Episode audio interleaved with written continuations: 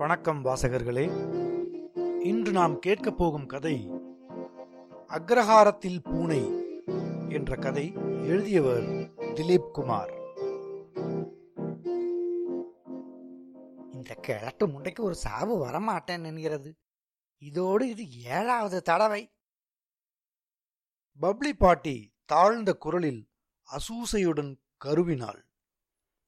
சமையல் கட்டிலிருந்து வெளியே வந்த மதூரி பார்த்ததும் புரிந்து கொண்டாள்.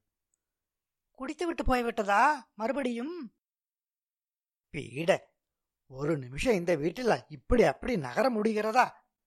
என்ற பப்ளி பாட்டி சட்டென்று அது சரி மகாராணி திறந்த வீட்டில் பூனை நுழைந்தது கூட தெரியாம அப்படி என்ன செய்து கொண்டிருந்தீர்களோ? என்று தன் மருமகளை பார்த்து இலக்கண சுத்தமாக குஜராத்தியில் வக்கனை செய்தாள். கிழவிக்கு இதற்கு பதில் சொல்ல வேண்டியதில்லை என்று மதுரிக்கு தெரியும்.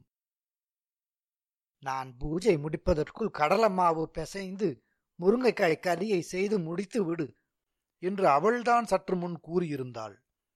கடலை மாவு கம கம என்று வருபட்ட வாசனையை கிழவி மோப்பம் பிடிக்காமலா இருந்திருப்பாள்? சமையலறை கதவருகே தன் முக்காட்டை நழுவ விடாமல் இரு விரல்களால் பிடித்தபடி வழக்கமான கோணத்தில் வழக்கம்போல் அமைதியாக நின்றாள் மதுரி. சரி சரி. என்ன பார்க்கறாய்? போ. இன்னொரு கிண்ணம் பால் எடுத்துட்டு வா. இன்று நட்டு வந்ததும் இந்த பூனசனி எனக்கு ஏதாவது வழி செய்ய வேண்டும் என்றாள் பப்ளி பாட்டி. பப்ளி பாட்டி வீட்டில் சலசலப்பு கேட்டதும் அந்த முதல் மாடி முற்றத்தில் ஜட்டி அலசிக் கொண்டிருந்த கோபால் பாயும் பாத்திரம் விளக்கிக் கொண்டிருந்த சாரதா பெகனும் வந்து எட்டி பார்த்தார்கள். கெட்டிக்கார பூனைதான். நான் பார்க்க பார்க்க நொடியில் மாயமாக மறைந்து விட்டதே என்று தாடையில் கை வைத்து நாசூக்காய் அங்கலாய்த்தாள் சாரதாபெகன். பப்ளி பாட்டி பதில் சொல்லாமல் பூஜை அலமாரி பக்கம் திரும்பினாள். தங்கசாலை தெருவில் ஏகாம்பரேஸ்வரர் கோயிலுக்கு பின்புறம் தெப்பக்குளத்தைச் சுற்றி ஏகாம்பரேஸ்வரர் அக்ரஹாரம் ப வடிவில் இருந்தது. பொதுவாக ஏகாம்பரேஸ்வரர் அக்ரஹாரத்தில் பூனைகளே நுழைவதில்லை. கடந்த ஐம்பது அறுபது ஆண்டுகளில் அக்ரஹாரத்தில் ஒரு பூனை கூட நுழைந்ததில்லை என்றுதான் சொல்ல வேண்டும். அக்ரஹாரவாசிகளும் பூனைகளை அவ்வப்போது தங்கசாலை தெருவிலோ கோவிந்தப்ப நாயக்கன் தெருவிலோ அல்லது கொண்டித்தோப்பிலோ தான் பார்க்க நேரிட்டது. ஏகாம்பரேஸ்வரர் அக்ரஹாரத்தில் பூனைகள் நுழையாததற்கு சூழலியல் காரணங்கள் என்பதை விடவும் தத்துவார்த்த காரணங்கள் தான் ஏதாவது இருக்க வேண்டும் என்று தோன்றுகிறது. ஏனென்றால் அக்ரஹாரவாசிகளில் பெரும்பாலோர் புஷ்டிமார்கி வைஷ்ணவர்கள். தென்கலை வைஷ்ணவர்களுக்கு பூனைகளின் மீது இருக்கக்கூடிய அபிமானம் புஷ்டிமார்கிகளிடம் இருக்க வேண்டிய கட்டாயம் கிடையாது. பாலகிருஷ்ண பிரதானமான புஷ்டி மார்க்கத்திலும் பசுபட்சிகளிடம் அன்பு என்ற உப கோட்பாடு இருப்பது வாஸ்தவம்தான். ஆனாலும் பாலித்தீன் பைகளையும் சினிமா போஸ்டர்களையும் தின்று கண்ட இடத்தில் சாணி போடும் மாடுகளுக்குத்தான் முக்கியத்துவம் அதிகம். கிருஷ்ண பரமாத்மனே ஒரு மாட்டுக்காரன் தானே. பூனைகளின் உள் உணர்வு இந்த பேர் உண்மையை செம்மையாக விளங்கிக் கொண்டிருந்தது போலும். அதாவது சென்ற ஏப்ரல் மாதம் வரை. மே மாதம் மேற்கூறிய கிழட்டு பெட்டை பூனை எதேச்சையாக அக்ரஹாரத்தில் நுழைந்ததை யாரும் எதேச்சையாக கூட கவனிக்கவில்லை. அக்ரஹாரத்தின் இருபத்தி நாலு மத்திய வர்க்க குஜராத்தி குடும்பங்கள் வாழும் இருபத்தைந்தாம் எண் கட்டடத்தில் முதல் மாடியில் ஒன்பதாம் எண் வீட்டின் முன் அறையில் பப்ளி பாட்டி பூஜைக்கு பால் எடுத்து வைத்துவிட்டு பாலகிருஷ்ணனுக்காக பீடா தயாரிக்க வெற்றிலையை கழுவ உட்கட்டுக்கு சென்ற ஓரிரு நிமிடங்களில் துல்லியமாக பிரசன்னமாகி தயக்கமின்றி உள்ளே புகுந்து ஒரு முழு கிண்ண பாலை நக்கி தீர்த்துவிட்டு எதுவுமே நடக்காதது போல் அது திரும்பிக் கொண்டிருந்த போதுதான் முதல் முறையாக கண்ணில் பட்டது. பூனையை பார்த்ததும் பப்ளி பாட்டிக்கு முதலில் கையும் ஓடவில்லை காலும் ஓடவில்லை. அரே அரே பிலாடி பிலாடி மது பிலாடி மது பிலாடி என்று சத்தமாக குஜராத்தியில் உளறினாள் சத்தம் கேட்ட பூனை திரும்பி பார்த்து சலனமின்றி ஓரிரு கணங்கள் நடுக்கூடத்தில் நின்று பாட்டியை கண்ணுக்கு கண் பார்த்தது. பிறகு அலட்சியமாக நடந்து சென்றது. கதவருகே இருந்த மடிக்கோளை பாட்டி சட்டென்று எடுத்து பூனையை நோக்கி தாறுமாறாக எரிந்தாள். பூனை லாவகமாக நகர்ந்து மறைந்தது. குழாயடியிலிருந்து ஈரக்கையுடன் ஓடி வந்த மதூரிக்கு தன் மாமியாரின் கலவரமடைந்த முகத்தை பார்த்ததும் முதலில் சிரிப்புதான் வந்தது. ஆனால் சிரிக்கவில்லை அவள். பப்ளி பாட்டி உதட்டை மடித்து ஆதங்கத்துடன் நின்று கொண்டிருந்தாள். போனால் போயிருந்து விடுங்கள் பா வாயில்லா ஜீவன். என்ற மதூரியை சி வாய மூடு மலட்டு கழுத என்று வன்மத்துடன் இறைந்தாள். சிறுமைப்பட்டு நின்றாள் மதூரி. பப்ளி பாட்டிக்கு பாரியான சரீரம் நரைத்திட்டான சிறு கொண்டை நீண்ட பெரிய மூக்கு மெலிதான எஃகு ஃப்ரேம் போட்ட மூக்கு கண்ணாடி கழுத்தில் துளசி மாலை செக்கச் செவேலென்று பழம் போல இருப்பாள். அதிகாலையில் நான்கு மணிக்கு எழுந்து குளித்து வெள்ளை புடவை அணிந்து பாழும் நெற்றியோடு ஐந்து கட்டடம் தள்ளியிருந்த ஹவேலிக்கு புஷ்டிமார்கிகளின் கோயில் சென்றால் பத்து மணிக்குத்தான் திரும்புவாள். வந்தபின் தன் குடும்ப விக்கிரகங்களுக்கு விஸ்தாரமாக பூஜை செய்ய துவங்குவாள். சமையலறை கதவுருகே இருக்கும் கண்ணாடி சட்டமிட்ட ஒரு தேக்கு அலமாரி முன் உட்கார்ந்து கொள்வாள். அலமாரியை திறந்தால் சின்ன சின்ன விக்கிரகங்கள் ஜரிகை துணி அணிவிக்கப்பட்டு குட்டி குட்டி மெத்தைகள் மேல் உட்கார்ந்திருக்கும். பாட்டி எல்லாவற்றையும் முறையாக வெளியே எடுப்பாள்.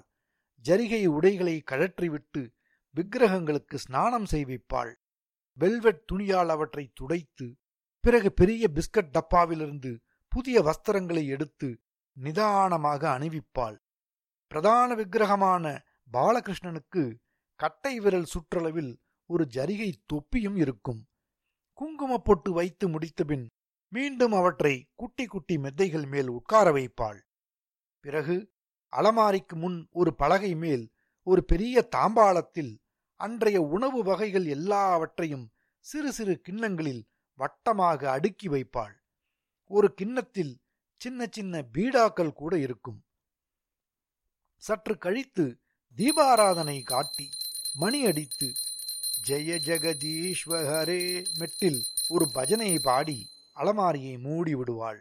அதற்கு பிறகுதான் பச்சை தண்ணீர் கூட குடிப்பாள். பப்ளி பாட்டியை முன்னிட்டு ஏகாம்பரேஸ்வரர் அக்ரஹாரத்திற்கு அபார பிரக்யாதி ஏற்பட்டிருந்தது. ஆன்மீக விஷயங்களில் கரை கண்டவள் என்ற பெயர் எடுத்திருக்கிறாள் அதிலும் குறிப்பாக புஷ்டிமார்க்க நியம நிஷ்டைகளில் அவள் பேச்சுக்கு மறுபேச்சு கிடையாது. என்ன பிரச்சனைக்கு என்ன விரதம் என்ன பூஜைக்கு என்ன பலன் ஸ்ரார்த்தத்திற்கு திருமணத்திற்கு வளைகாப்புக்கு நவராத்திரிக்கு நலங்குக்கு என்று எல்லா வைபவ விதிமுறைகளும் பரிகார உப விதிமுறைகளும் அவளுக்கு அத்துப்படி. பாகவதத்தை தலைகீழாக ஒப்பிப்பாள். தத்துவ விசாரத்தில் கூட அதன் நுட்பமான எல்லைகள் வரை சென்று வாதிடுவாள். சில வாரங்களுக்கு முன்பு புஷ்டி மார்க்கம் குறித்து முனைவர் பட்ட ஆய்வு செய்து கொண்டிருந்த ஒரு மாணவி பரோடாவிலிருந்து வந்து இவளுடன் பேசி தெளிந்து விட்டு போனாள். ஒரு விசேஷத்திற்கு அவள் வந்திருக்கிறாள் என்றால் அங்கு மந்திரம் சொல்ல வந்திருக்கும் பிராமணர்கள் கூட உஷாராக இருப்பார்கள். பப்ளி பாட்டி இவ்வளவு அருமை பெருமைகளுடன் திகழ்ந்து கொண்டிருந்தாலும் அவளது மாட்டுப் பெண்ணான மதூரி அவற்றை பிடிவாதமாக ஏற்க மறுத்தாள். மதூரியை பொறுத்தவரை கிழவி லேசுப்பட்டவ இல்ல. என்ற எண்ணமே இருந்தது. என்றாலும் தன் மாமியாரின் பூஜைக்கு இப்படி அடிக்கடி பங்கம் ஏற்படுவது குறித்து அவளுக்கும் வருத்தம்தான். சென்ற ஆறு முறையும் இப்படித்தான் நிகழ்ந்தது. விளக்கு திரியெடுக்க பருப்பு சாதம் பிசைய பழங்கள் நறுக்க தீப்பெட்டி எடுக்க என்று பப்ளி பாட்டி உட்கட்டுக்குள் மறைந்த ஓரிரு நிமிடங்களில் சொல்லி வைத்தாற்போல வந்து கண்ணிமைக்கும் நேரத்தில் காரியத்தை முடித்துவிட்டு போய்விடும் அந்த கில்லாடி பூனை. அன்று மாலை பப்ளி பாட்டியின் மகன் நட்டு என்கிற நட்வர்லால் அலுவலகம் முடிந்து வீடு திரும்பியதும் அவனிடம் பாட்டி பூனையை பற்றி புகார் செய்தாள். நட்டு நீ என்ன செய்வாயோ ஏது செய்வாயோ எனக்கு தெரியாது. ஆனால் அந்த கிழட்டு பீடையை எப்படியாவது ஒழித்து கட்டிவிடு. நட்டு பார்ப்பதற்குத்தான் போலீஸ்காரன் போல் வாட்ட சாட்டமாக இருப்பானே ஒழிய சரியான அசமந்தம். சத்தம் போட்டு பேசக்கூட பயப்படுவான். செம்புதாஸ் தெருவில் ஒரு மார்வாடி வியாபாரிக்கு இரண்டாம் நம்பர் கணக்கு எழுதுகிறான். நட்டு ஒன்னா நம்பரில் ஆயிரமும் இரண்டாம் நம்பரில் ஆயிரமும் சம்பளம் வாங்குகிறான். வம்பு தும்பு பீடி சிகரெட் சினிமா டிராமா எதுவும் கிடையாது. அவன் உண்டு அவன் வேலை உண்டு. அலுவலகம் விட்டு வீடு திரும்பியதும் உடை மாற்றி டீ சாப்பிட்டு விட்டு ஹவேலிக்கு போய்விடுவான் இரவு எட்டு மணிக்கு மேல்தான் திரும்புவான். சனிக்கிழமை மட்டும் இரவு பத்து மணிக்கு பஜனைக்கு போவான். குஜராத்தி வருஷ பிறப்பு அன்று மதூரியை சினிமாவுக்கோ பீச்சுக்கோ அழைத்துச் செல்வான். என்ன பா சொல்கிறாய்? பூனையை கொள்வது பாவமில்லையா? என்று பதறினான் நட்டு. அட உப்பில்லாதவனே பூனையை கொல்லவா சொன்னேன். அந்த கழுதையை எங்கேயாவது விரட்டி விட்டு வா என்கிறேன். பூனையை கொல்வது பாவம் என்று எனக்கு தெரியாதா? பேசுகிறான் பார் எங்கே என்று போய் விரட்டுவது பா? விரட்டுவதற்கு முதலில் அது கண்ணில் பட்டால்தானே எல்லாம் உன் அஜாக்கிரதையினால்தான். பூஜை பண்ணுகிறேன் என்று ஊருக்கு முன்னால் பால் கிண்ணத்தை எடுத்து வந்து நடுக்கூடத்தில் வைத்து விட வேண்டியது. அப்புறம் ஹாய் ஹாய் என்று அலற வேண்டியது. போதும் போதும் ரொம்ப சமர்த்தாகாதே. பூஜை எப்படி பண்ணுவது என்று இனி நான் உன்னிடம் கற்றுக்கொள்ள வேண்டும் போல இருக்கிறது. சரி சரி விடு. சூரியிடம் சொல்கிறேன். அவன்தான் இந்த மாதிரி வேலைக்கு லாயக்கு உன் மூளை பிசகித்தான் போய்விட்டது. போயும் போயும் அந்த துஷ்ட பயலா அந்த அக்கிரமி பூனையை நிஜமாகவே கொன்றாலும் கொன்று போட்டு விடுவான். ஜாக்கிரதை. நீ அதை பற்றி கவலைப்படாதே. எல்லாம் நான் பார்த்துக் கொள்கிறேன் என்றான் நட்டு தீர்மானமாக.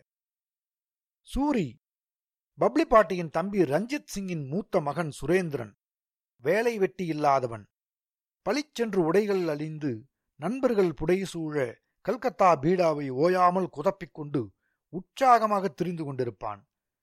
குஜராத்தி மற்றும் தமிழ் மொழிகளின் எல்லா கெட்ட வார்த்தைகளையும் சரளமாக பயன்படுத்துவான்.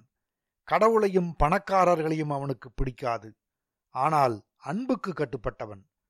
அக்ரஹாரத்தில் எல்லா தப்பு தண்டாவுக்கும் அவன்தான் கட்டை பஞ்சாயத் நீதிக்குப் பின் தான் ஜாதி என்ற அடிப்படையில் சில நாட்களுக்கு முன்பு அக்ரஹாரத்திற்கு பூ விற்க வந்த பெண்ணிடம் வம்பு செய்த ஒரு குஜராத்தி நடுவயதுக்காரரின் சைக்கிளை சேரும் பாசியும் படிந்த கோயில் தெப்ப குளத்தில் தூக்கி கடாசி விட்டான். சமையலறையில் சப்பாத்திக்கு மாவு பிசைந்து கொண்டிருந்த மதுவுரிக்கு தாயும் மகனும் பேசிக்கொண்டது காதில் விழுந்தது. அவள் அந்த வெள்ளை பூனையை நினைத்துக் கொண்டாள். அது வயதான பூனை. முகம் தளர்ந்து தோல் சுருங்கி ரோமம் உதிர்ந்து சாக காத்திருக்கும் பாவனையில் பரிதவித்து காணப்படும்.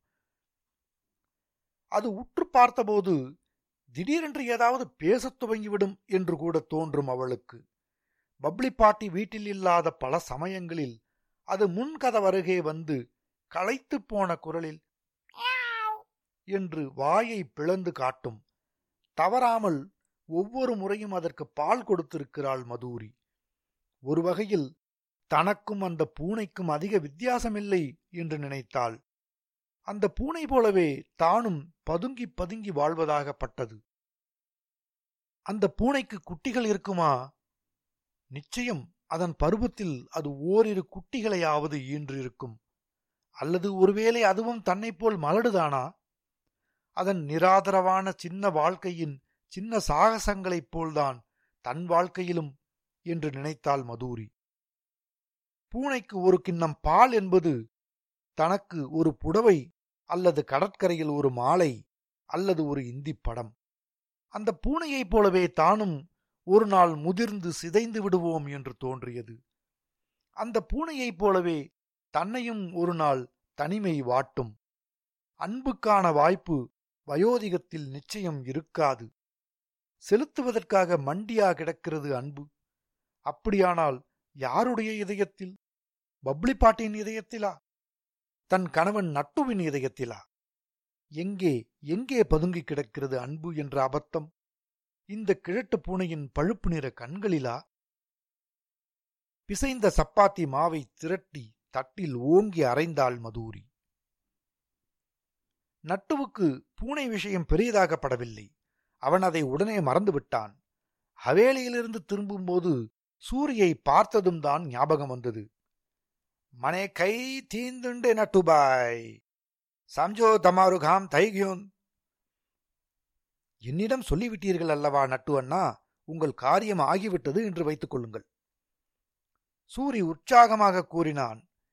நீங்கள் சொன்னால் அந்த பூனையை அக்ரகாரத்தை விட்டு என்ன அமெரிக்காவிற்கே கூட பேக் செய்ய மாட்டேனா என்ன? நட்டு கலவரத்துடன் அதெல்லாம் வேண்டாம். இருபத்தைந்தாம் நம்பர் பக்கம் வராமல் செய்துவிடு அது போதும் என்றான். டன் நட்டு அண்ணா டன் என்று ஆங்கிலத்தில் உறுதியளித்தான் சூரி.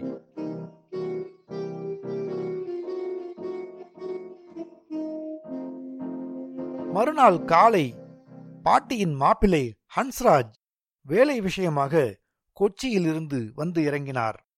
அவர் எப்போதும் இப்படித்தான் சொல்லாமல் கொள்ளாமல் திடுதிப்பென்றுதான் வருவார். பப்ளி பாட்டி தன் மாப்பிள்ளையை ரொம்பவும் உயர்வாகத்தான் மதித்தாள். அவரிடம் அவளுக்கு பிடிக்காத விஷயம் அவர் பொடி போடுவார் என்பதுதான். ஹன்ஸ்ராஜுக்கு முப்பத்தெட்டு வயதுதான். பாகவதர் கிராப்போடு முகத்தை மறைக்கும் அடர்ந்த தாடி மீசையுடன் பேண்ட் போட்ட சாமியார் போல இருந்தார். கல்யாணத்திற்கு பிறகுதான் இப்படி ஆகிவிட்டார் என்று எல்லோரும் சொல்லிக் கொண்டார்கள். பப்ளி பாட்டியின் மகள் நிம்மு கல்யாணத்திற்கு முன் சாதாரணமாக இருந்தவள் கல்யாணம் ஆனவுடன் திடீரென்று உடல் பருக்க ஆரம்பித்து விட்டாள். முதலில் ஏதோ கல்யாண சந்தோஷத்தில்தான் உடல் பருக்கிறது என்று நினைத்தார்கள். பிறகு கொஞ்சம் கொஞ்சமாக அவள் ரொம்பவும் குண்டாகி போனபோதுதான் அது ஏதோ வியாதி என்று தெரிந்தது. ஹன்ஸ்ராஜுக்கு பூர்வீக சொத்தும் இருந்ததோடு அவர் நிறைய சம்பாதித்தார். தன் மனைவிக்காக பணத்தை தண்ணீராக செலவழித்தார். பயன் இல்லை. நிம்மு முப்பது வயதில் அசாத்திய குண்டாகிவிட்டாள். ஜாக்கெட் தைக்க ரெண்டே கால் மீட்டர் துணி தேவைப்பட்டது. ஆட்டோவில் அவள் ஒருத்திதான் உட்கார முடியும். பத்து அடி நடப்பதற்குள் மூச்சு வாங்கும். வீட்டில் கூட அவள் உட்கார்ந்தோ தவழ்ந்தோதான் காரியங்களை செய்வாள். அவளது உடல் வாகிற்கு அனுகூலமான வகையில் சமையல் கட்டையே மாற்றி அமைத்திருந்தார் ஹன்ஸ்ராஜ். நிம்மு தன் பருமனை பற்றி அதிகம் கவலைப்பட மாட்டாள் சிரிக்க சிரிக்க எல்லோரிடமும் அன்பு பாராட்டுவாள். அவளுடன் பத்து நிமிடம் பழக நேர்பவர்கள் கூட நெகிழ்ந்து துடித்து விடுவார்கள். விருந்தினர்கள் வரும்போது சமையலறைக்குள் ஒரு சிறு குழந்தையைப் போல தவழ்ந்து தவழ்ந்து காரியங்கள் செய்து உபசரிப்பாள். அதிகம் போனால் அவள் இன்னும் பத்து ஆண்டுகள்தான் உயிர் வாழ்வாள் என்று டாக்டர்கள் கூறிவிட்டார்கள். நான் செத்தா என்னை தூக்குவதற்கு பதினாறு பேர் தான் வர வேண்டும்? என்று சொல்லி என்று சத்தமாக சிரிப்பாள் நிம்மு. ஹன்ஸ்ராஜுக்கு தன் நிம்மு மீது உயிர். ஹன்ஸ்ராஜ் தங்கியிருந்த ஒரு வாரமும் பூனை பப்ளி பாட்டி வீட்டு பக்கம் வரவில்லை. மாப்பிள்ளைக்கு உபசரணை செய்யும் மும்முரத்தில் பாட்டி கூட அதை மறந்து விட்டிருந்தாள். ஹன்ஸ்ராஜ் ஊருக்கு திரும்பும்போது நிம்முவுக்கு பிடித்த பட்சணங்களை ஒரு பெரிய டப்பாவில் போட்டு கொடுத்தாள். இந்த தீபாவளிக்காவது நிம்முவையை அழைத்து வர முடியுமா என்று பாருங்கள் என்றாள். அவள் நிலைமைதான் உங்களுக்கு தெரியுமே. அவள் வருவதென்றால் வேன் வைத்துத்தான் அழைத்து வர வேண்டும். அதற்கு நீங்களே பேசாமல் கொச்சிக்கு வந்து ஒரு வாரம் தங்கிவிட்டு போங்களேன். உங்களுக்கும் மாறுதலாக இருக்கும். என்ன மாறுதல் போங்கள் நீங்கள் சொன்னால் ஆகிவிட்டதா? நான் கிளம்பிவிட்டால் வீட்டை யார் பார்த்து கொள்வார்கள்? இவளுக்கும் துப்பு கிடையாது. கவர்னர் பட்வாரிக்கு கூட நேரம் கிடைத்துவிடும். எனக்கு எங்கே? என்று மருகினாள் பாட்டி. வாசல் பக்கம் நட்டுவை பார்த்ததும் சரி நீங்கள் கிளம்புங்கள். நட்டு ரிக்ஷா கூட கூட்டி வந்து விட்டான். வாசல் வரை வந்து வழி அனுப்பிய பாட்டி தன் மகளை நினைத்து வந்த அழுகையை அடக்கிக் கொண்டாள். போய் வருகிறேன் சகோதரி என்று மதுரியை பார்த்துச் சொல்லிவிட்டு கிளம்பினார் ஹன்ஸ்ராஜ். பத்து நாட்கள் கழித்து திடீரென்று ஒரு ஞாயிற்றுக்கிழமை காலை இருபத்தைந்தாம் எண் கட்டடத்திற்கு சூரி வந்தான் அந்த கிழட்டு பூனையுடன். பப்ளி பாட்டி வீட்டு கதவருகே வந்ததும் குழந்தைகளும் பெரியவர்களும் அவனை சூழ்ந்து கொண்டார்கள். சூரியின் மடக்கிய இடது கைக்குள் அவன் மார்பில் தலை சாய்த்து ஒரு குழந்தை போல ஒடுங்கிக் கொண்டிருந்தது பூனை. என்ன ஜாலம்டா இது? திருட்டுச் சனியே உன்னிடம் இப்படி குழைகிறத? என்று வியந்தாள் பப்ளி பாட்டி. அதான் சூரி தெரிந்து கொள்ளுங்கள். இந்த பத்து நாட்களில் ஐந்து லிட்டர் பாலையும் எட்டு டபுள் ஆம்லெட்களையும் விழுங்கி இருக்கிறது இது. பூனையை வசியம் செய்வது என்றால் சும்மாவா? கொண்டு போய் விடுவதற்கு முன் உங்களிடம் காண்பித்து விட்டு போகலாம் என்று வந்தேன். சொல்லுங்கள் அத்தை எங்கே கொண்டு போய் விடட்டும்? திருவொற்றியூரிலா திருவான்மியூரிலா? சூரி தன் வலது கையால் முதுகை தடவி கொடுக்க கொடுக்க பூனை புதுப்பெண் போல் கூச்சத்துடன் நெளிந்து நெளிந்து காட்டியது. பூனையையே உற்று பார்த்து கொண்டிருந்த பப்ளி பாட்டி ஏதோ தீர்மானித்தவள் போல டேய் சூரி போய்விடாத இதோ வருகிறேன் என்று உள்ளே சென்றாள். தன் மாப்பிள்ளை மறந்துவிட்டு சென்ற பொடி டப்பியை தேடினாள். அவசரமாக திரும்பி வாசலுக்கு வந்தாள் ரகசிய பாவத்துடன் கையசைத்து சூரியை அருகே வரச் சொன்னாள். பின் தாழ்ந்த குரலில் பூனையை தன் அருகே கொண்டு வரும்படி சொன்னாள். சூரி பூனையின் வயிற்றை பிடித்தபடி அதை பாட்டிக்கு முன் நீட்டினான். பாட்டி சட்டென்று இடுப்பில் வைத்திருந்த மூடிய கையை பூனையின் முகத்தருகே கொண்டு வந்து அதே நொடியில் உள்ளங்கையை திறந்து அதிலிருந்த மூக்குப்பொடி முழுவதையும் பூனையின் மூக்கில் வைத்து அழுத்தி தேய்த்து விட்டாள். மறுகணம் மின்சாரம் தாக்கியது போல் பூனை சூரியின் கைகளிலிருந்து எகிரி மல்லாக்க கீழே விழுந்தது. அதற்கு பொறி கலங்கி இருக்க வேண்டும். பூனை எழுந்து நிற்க முனைந்ததும் மறுபடியும் எம்பி தாறுமாறாக விழுந்தது. முற்றத்தின் குழாயடி சாக்கடை கழிவறை கதவு என்று மாறி மாறி மோதி விழுந்தது. அது எழுப்பிய வினோதமான குரல் பயங்கரமாக இருந்தது. ஒவ்வொரு முறையும் அது சமாளித்து எழுந்து நடக்க எத்தனித்த போது கால்கள் குழைந்து விழுந்தன. தன் சிறிய தலையை இப்படியும் அப்படியுமாக திருப்பி பரிதாபமாக தும்மி தும்மி விழுந்தது. பப்ளி பாட்டி கையை உதறினாள். பூனைக்கு போக எஞ்சியிருந்த மூக்குப்பொடி காற்றில் பறக்க குழுமி இருந்தவர்கள் பலரும் சூரி உட்பட தும்ம ஆரம்பித்தார்கள். தள்ளி நின்று கொண்டிருந்த சில ஆண்களும் சிறுவர்களும் பூனை தும்மி விழுவதை பார்த்து குலுங்கி குலுங்கி சிரித்தார்கள். பூனை அந்த முதல் மாடி விளிம்பின் ஒற்றைக்கல் சுவரில் ஏறி மீண்டும் தும்மி சப்தத்துடன் கீழ்த்தளத்தில் விழுந்தது. பிறகு மெல்ல எழுந்து கட்டடத்தை விட்டு ஓடியது. சிரித்து கொண்டிருந்தவர்களை பார்த்து மிக மிக ஆபாசமான ஒரு வசையை கத்திவிட்டு சூரி பூனையை தொடர்ந்து கீழே ஓடினான். திடீரென்று அங்கு ஒரு நிசப்தம் படர்ந்தது. ஒவ்வொருவராக எல்லோரும் கலைய ஆரம்பித்தார்கள்.